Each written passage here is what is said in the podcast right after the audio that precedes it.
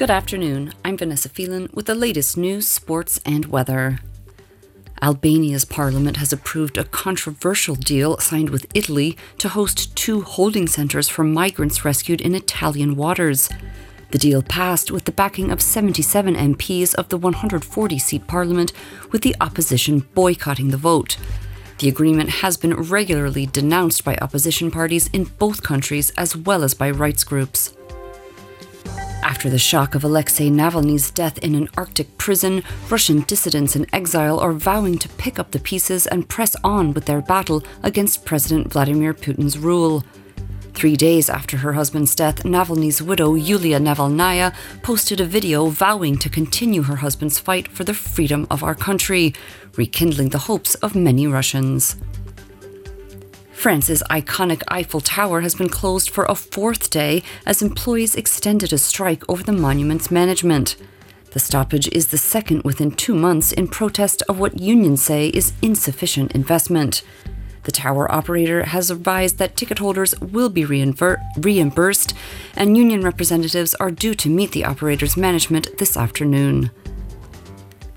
US Ambassador Tom Barrett and the Minister for Environment Serge Wilmes have signed the historic Global Net Zero Government Initiative Agreement at the US Embassy, with over 40 dedicated students from St. George's, ISL, and the Robert Schuman High School invited to participate.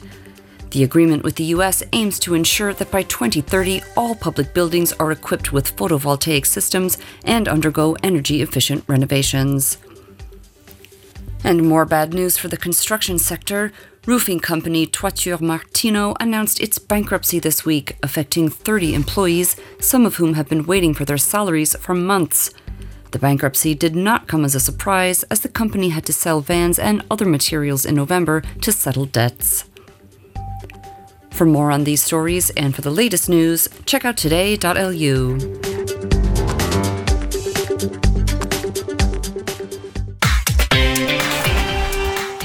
In sport, Australia centre Lalakai Foketi has been rushed to hospital after suffering a neck injury at an NSW Waratahs training session ahead of the Super Rugby season.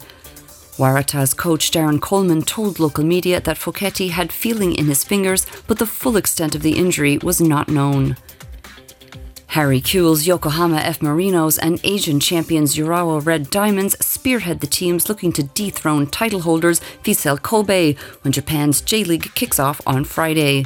Former Leeds and Liverpool forward Kewell took over at Yokohama after fellow Australian Kevin Muscat left following last season's runner up finish and a Spanish court has sentenced former Brazil international Dani Alves to four and a half years in prison after finding him guilty of raping a young woman at a Barcelona nightclub in December 2022.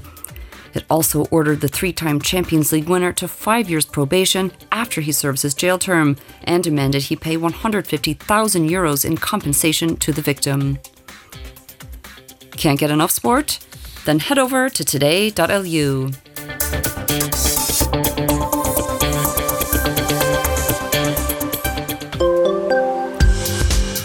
The forecast for this afternoon calls for more rain, which will be heavy at times, and increased wind gusts of up to 75 kilometers an hour. There is a yellow alert in place for the entire country for wind and rain, with the most significant accumulations expected in the west and southwest. Temperatures will be slightly warmer at between 9 and 11 degrees.